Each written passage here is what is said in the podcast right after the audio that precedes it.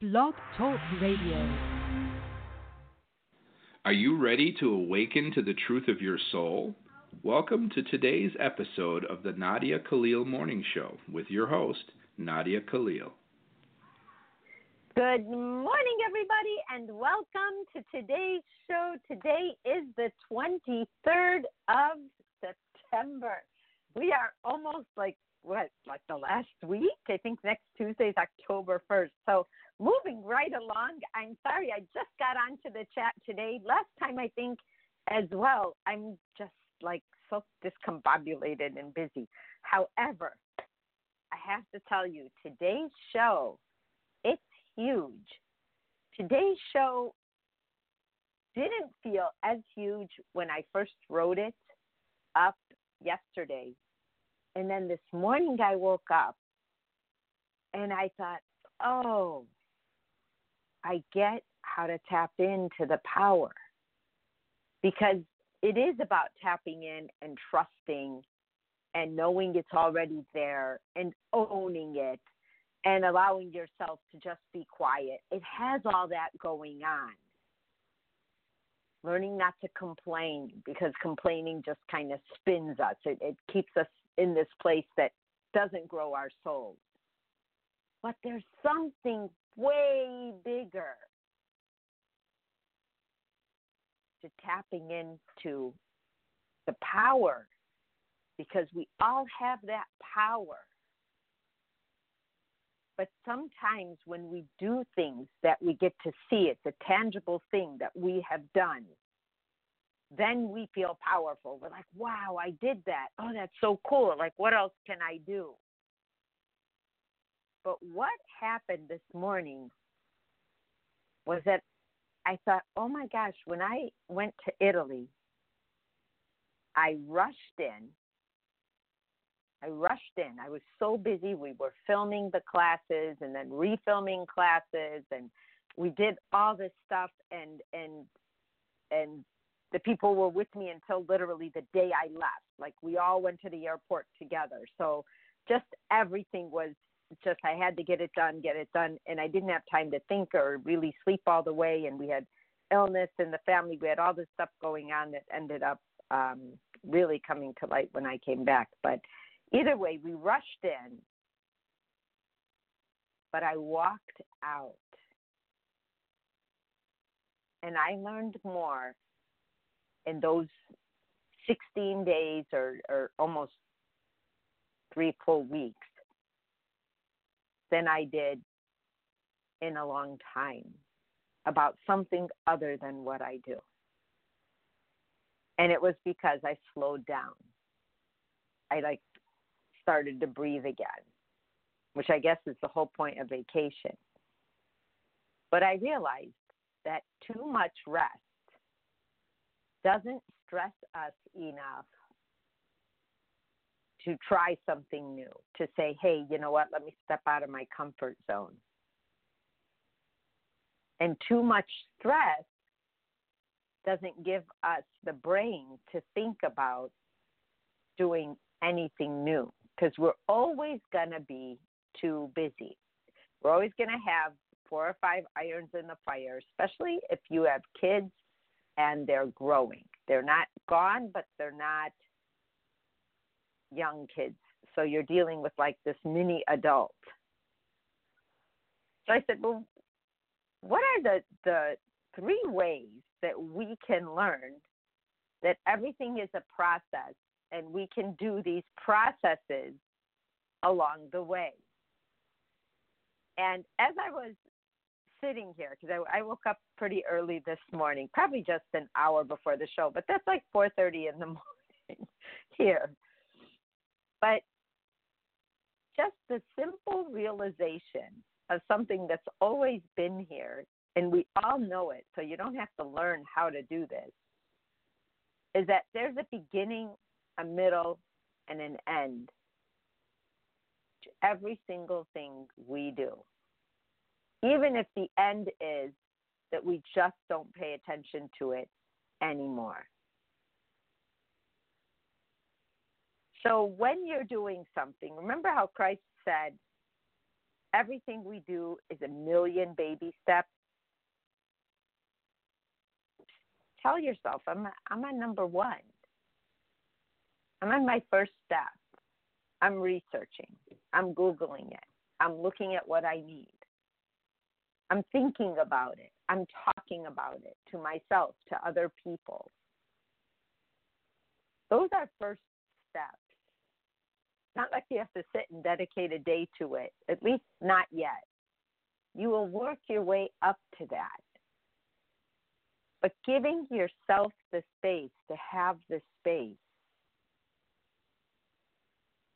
just like me getting to filming these classes, I would have loved to do it the first year, but I wasn't ready the first year. I needed those 16 additional years of experience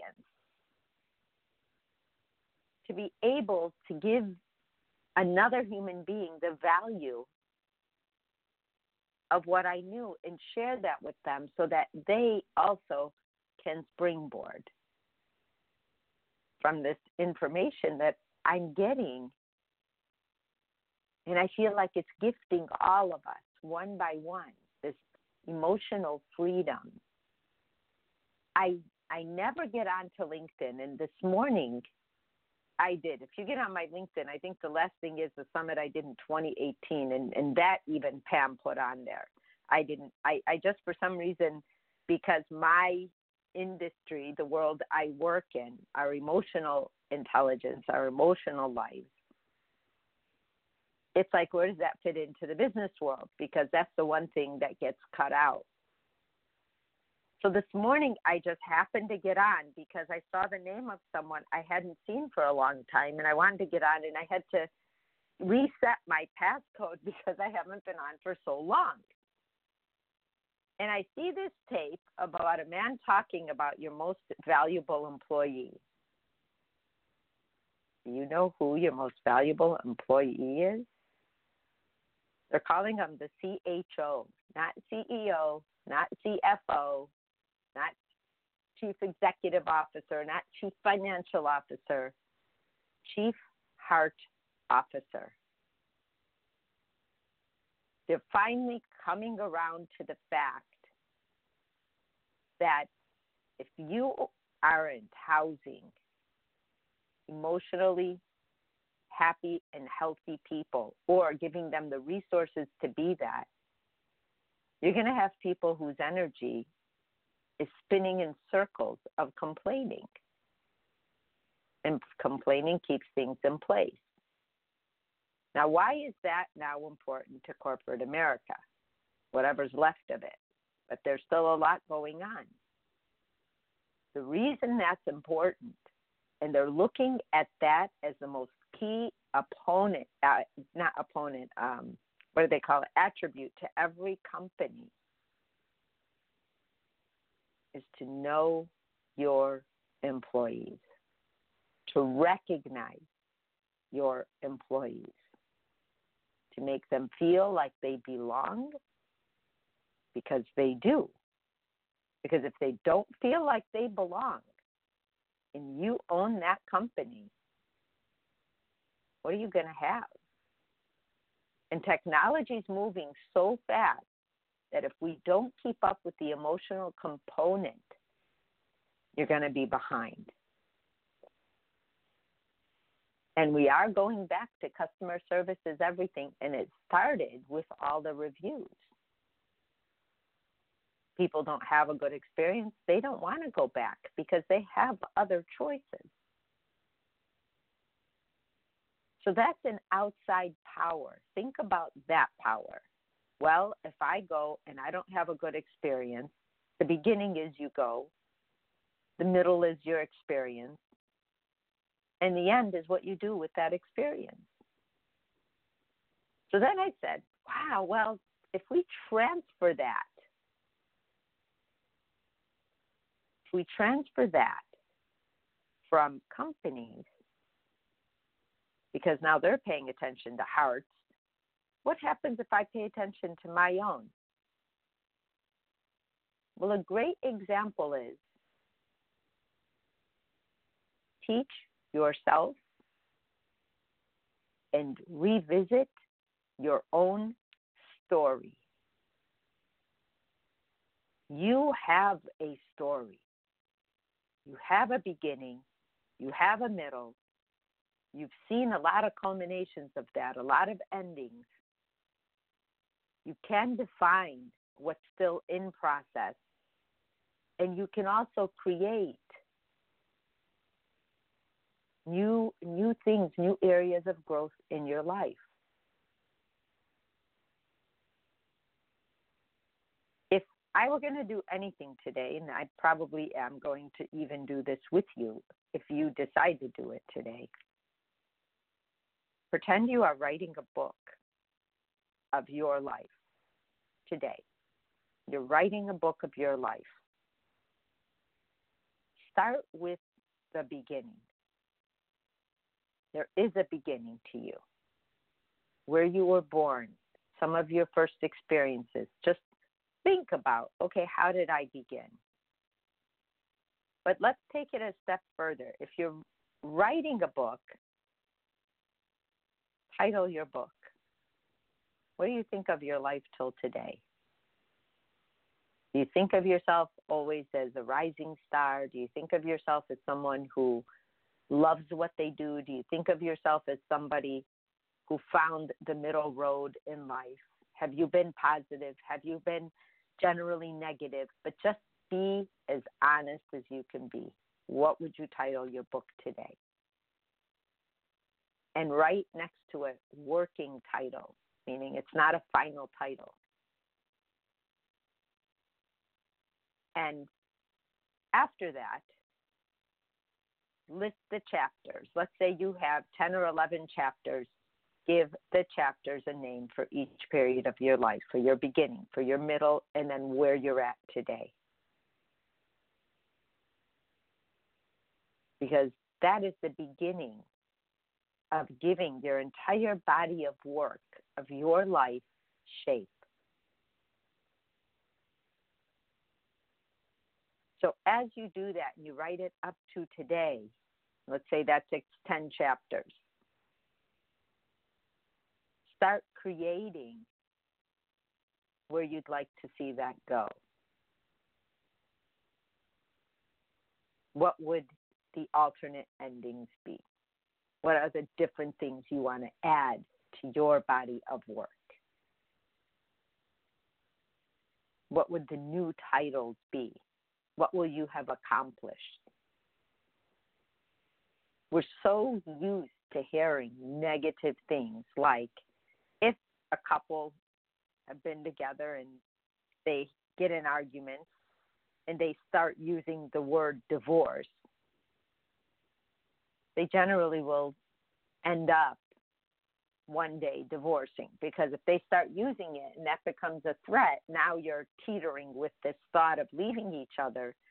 And then as time goes on, you start thinking about, well, what would that be like if we weren't stressing each other so much? And then you start growing into this world of divorce.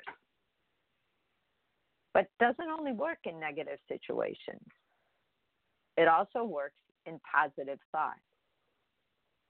So if you say, I am going to be the greatest baseball specialist. What does that mean? Well, I know the industry, I know how management works, and I know how players work. I've got three prongs. I'm going to be a baseball specialist. That doesn't exist right now, but the industry needs somebody like that. Or I'm actually really going to write a book. Not only am I going to just, you know, write my own book for myself, I don't need to really write it all out, but kind of sketch out my chapters, sketch out where I'm going, see where I've been, and build on that, build on that experience. What have you done most in your life? What do you really feel good at? And you don't have to decide, like, oh, well, what am I going to be good at? What have you been good at? What have you put that 10,000 hours in? And if it is just as simple as self discovery, maybe you're really good at discovering what other people are like. And maybe you get a job that has to deal with other people or with public because you may be really helpful if you've done a lot of that within yourself. Just like my work, there's no way I can talk to you without having gone through this myself. People say, oh, well, you're always so positive. You know, there's a negative side of life. I'm like, do you think I'm not aware of the fact that there's a negative side of life and that I have not chosen to walk that road? That even on my worst day, I'm going to look for the good in it and it happens automatically. I don't even have to try because in the beginning, I did try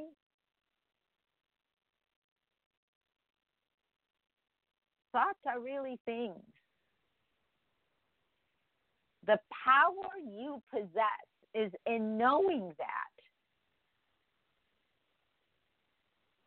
You don't get away with awful thoughts about yourself, you become them.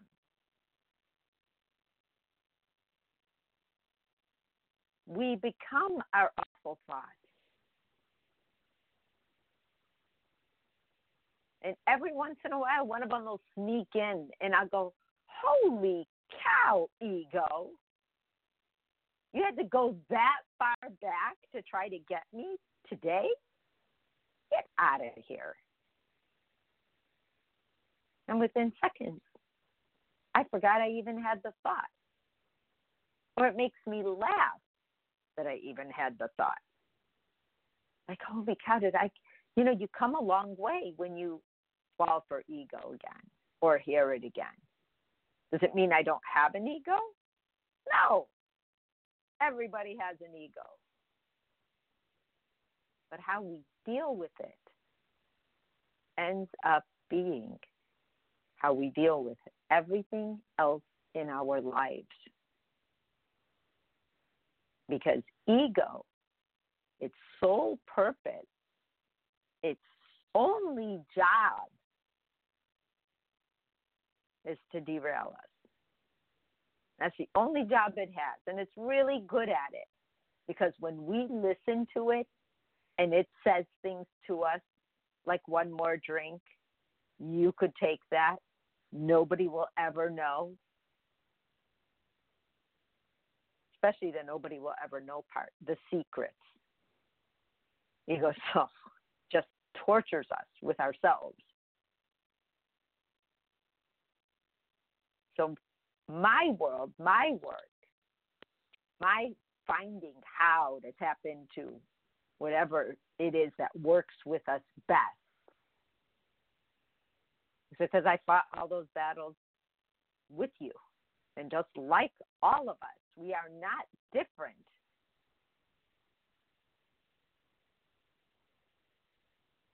Nobody is that different if there's one thing I have learned in the last 17 years of my life, no matter where someone is on the economic scale, no matter where somebody is on the corporate scale, no matter where somebody is on the celebrity scale, no matter where somebody is as a young child that I have met,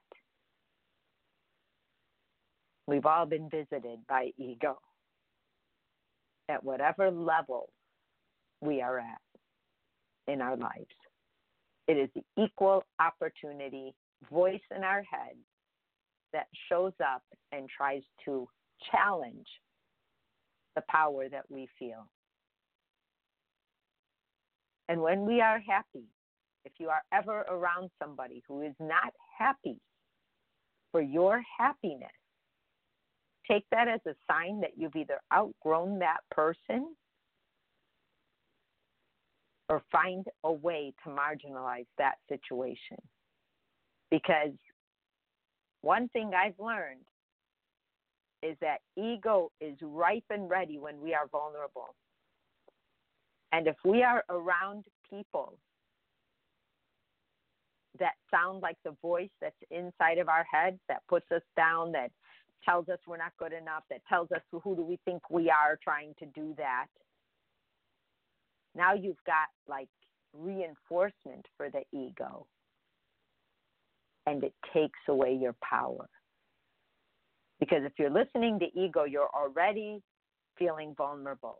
And then to hear someone else say it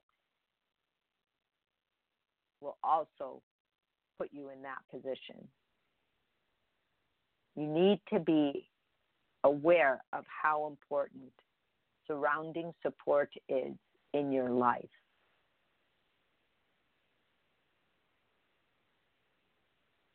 Because let's say you had that voice in your head that's trying to gnaw at you. And one of your chapters in your book is I'm a people pleaser.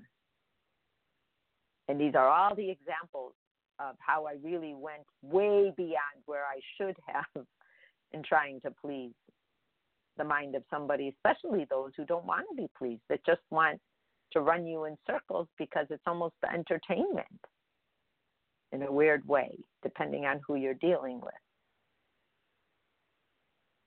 And then one day, years later, you realize there's nothing you could have ever done to please that person. And then over time, people started feeling like they're a full time job. You you get involved with somebody, and now you're dealing with all of them, but nobody's dealing with you. It's lopsided.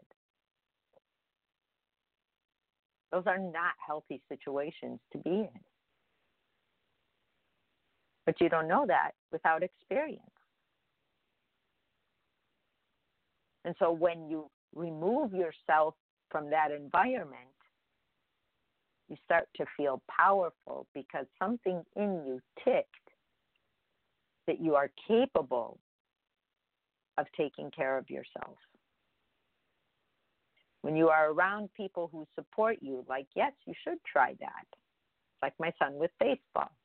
He's autistic. He had a teacher tell him, you better have a plan B. There's like a zero to none chance of ever being signed. Instead of listening to her, because at home he had a strong support base, I didn't care what he loved, I was going to support him because I knew if he loved it, he would do it. But because he had a strong support base, when he heard her say that, it sounded toxic to him. And how did that manifest in his autistic brain, which only is efficient? It doesn't take any emotion, it just says, hey, that wasn't right. Something was wrong with that, but it, what was really wrong about it was that someone at school where I'm there to learn said it to me. That's how his brain processed that. Fast forward, he's 18 and gets a driver's license. And I realized that he's going, there's only one, in the town where my kids grew up, there's only one main street in the whole town. And it's only residential. There were really minor businesses, um, but nothing else. It's just a small town. And so I realized when he's driving, he never he goes around this this middle school that he went to. And so I'm, I called him out and I said, "What are you doing that for? When all you have to do is go down that street?" And he said, "Oh no, I will not pass my middle school because somebody there doesn't believe in dreams." And in his brain, he didn't even want that energy around him. When he told me that, I knew exactly who said it because I've heard her say it to other kids. She disempowered the dreams of the children. But with autism and efficient thinking, they realized that that did not support their efficiency. That did not give him the tools he needed to get to the dream he wanted. And he didn't think of it as a dream in his brain, he thought of it as love. He loved doing it, he loved everything about it. One of his chapters could easily be I love the smell of the grass in the morning when I start practice. That was one of the things he really loved. I loved being at the plate. I learned everything I needed to learn around baseball so that I can have those few minutes at the plate. When there is a game, instead of being nervous the day before, he's so excited in his sleep that he can't sleep because he's so excited. So, for some reason, the autism taught him emotional efficiency. Does this support me or does this take away my support? And that's a great filter question. Does this empower me or does this disempower me? What would I title my book? What would I write in the foreword? How would I sum up what I want to share with myself, let alone with other people? What would the chapter titles be? And as you really think it through, just write it down. Title, foreword, chapter title, stories that fill in those chapters. You realize not only how much you've done, not only how valuable your experience has been just to you, but now I want you to imagine leaving that story behind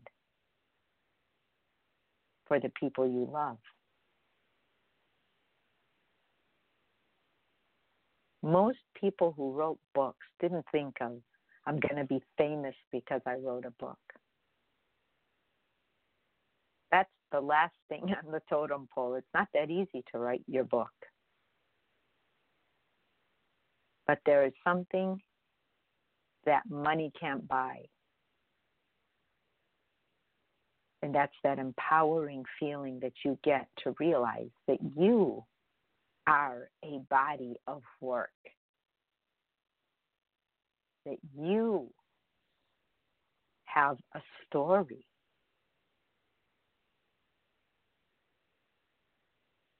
That you mean something to this world. Your existence isn't by chance or a mistake like people who say, I was born in the wrong era. And I'm like, no, no, you weren't. you weren't. Stop doing that. Stop saying that. If you didn't belong here, you wouldn't be here. There is a purpose for you, of you, because of you. There are people you affect. There are people that affect you. How did all that play out? How did that look along the way? Can you laugh now at stuff that totally made you a near crazy person in the past trying to get to certain things in certain places? Or people you thought you couldn't live without and then you realized you actually could?